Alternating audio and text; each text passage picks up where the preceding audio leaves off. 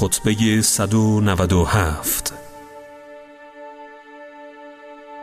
اصحاب و یاران حضرت محمد صلی الله علیه و آله و سلم که حافظان اسرار او می باشند می دانند که من حتی برای یک لحظه هم مخالف فرمان خدا و رسول او نبودم بلکه با جان خود پیامبر را یاری کردم.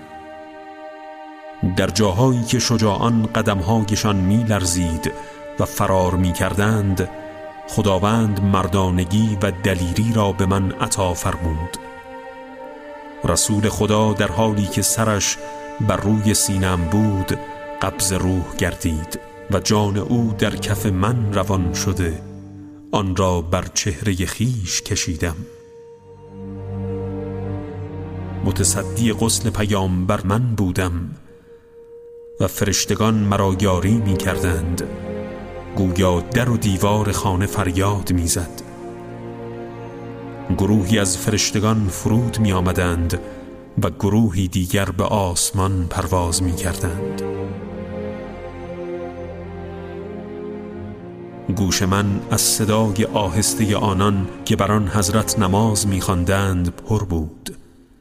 تا آنگاه که او را در حجرش دفن کردیم. چه کسی با آن حضرت در زندگی و لحظات مرگ از من سزاوارتر است؟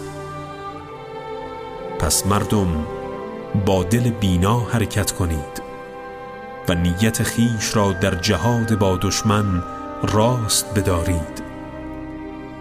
سوگند به خدایی که جز او خدایی نیست من بر جاده حق می روم و دشمنان من بر پرتگاه باطلند